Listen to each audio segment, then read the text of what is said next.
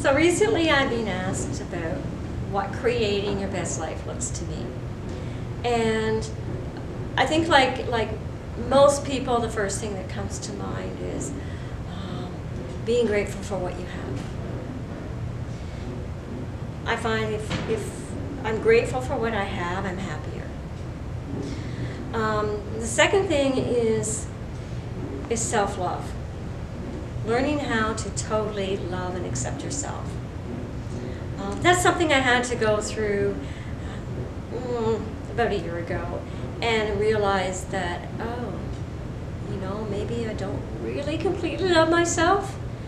And when you do that, it's, again, you become a happier person.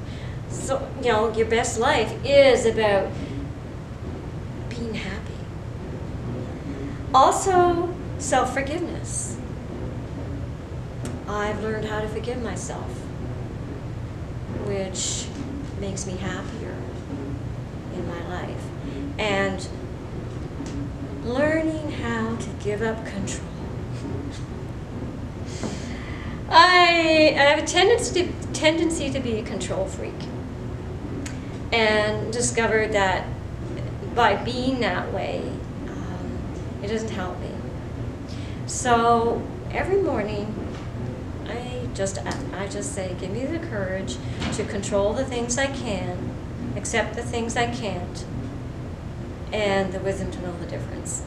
We've heard that before, um, but Justin is, a slightly different, different um, bent on that, and another, you know, one of the biggest things for me too was learning how to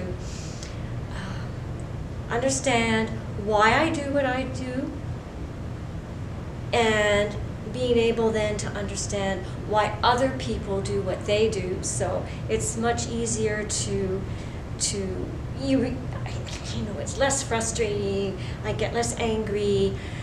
Do I always like it? No. But it helps me deal with it. And really, the bottom line is you have to find a way to be happy, whatever that means to you. somebody said to me, Well, what, how do you define success? It was about a year ago I was interviewed, and I said, You know what it is? Happiness is being success. So if you if you're not if you're not there yet, try some of those things out and watch yourself have a great life.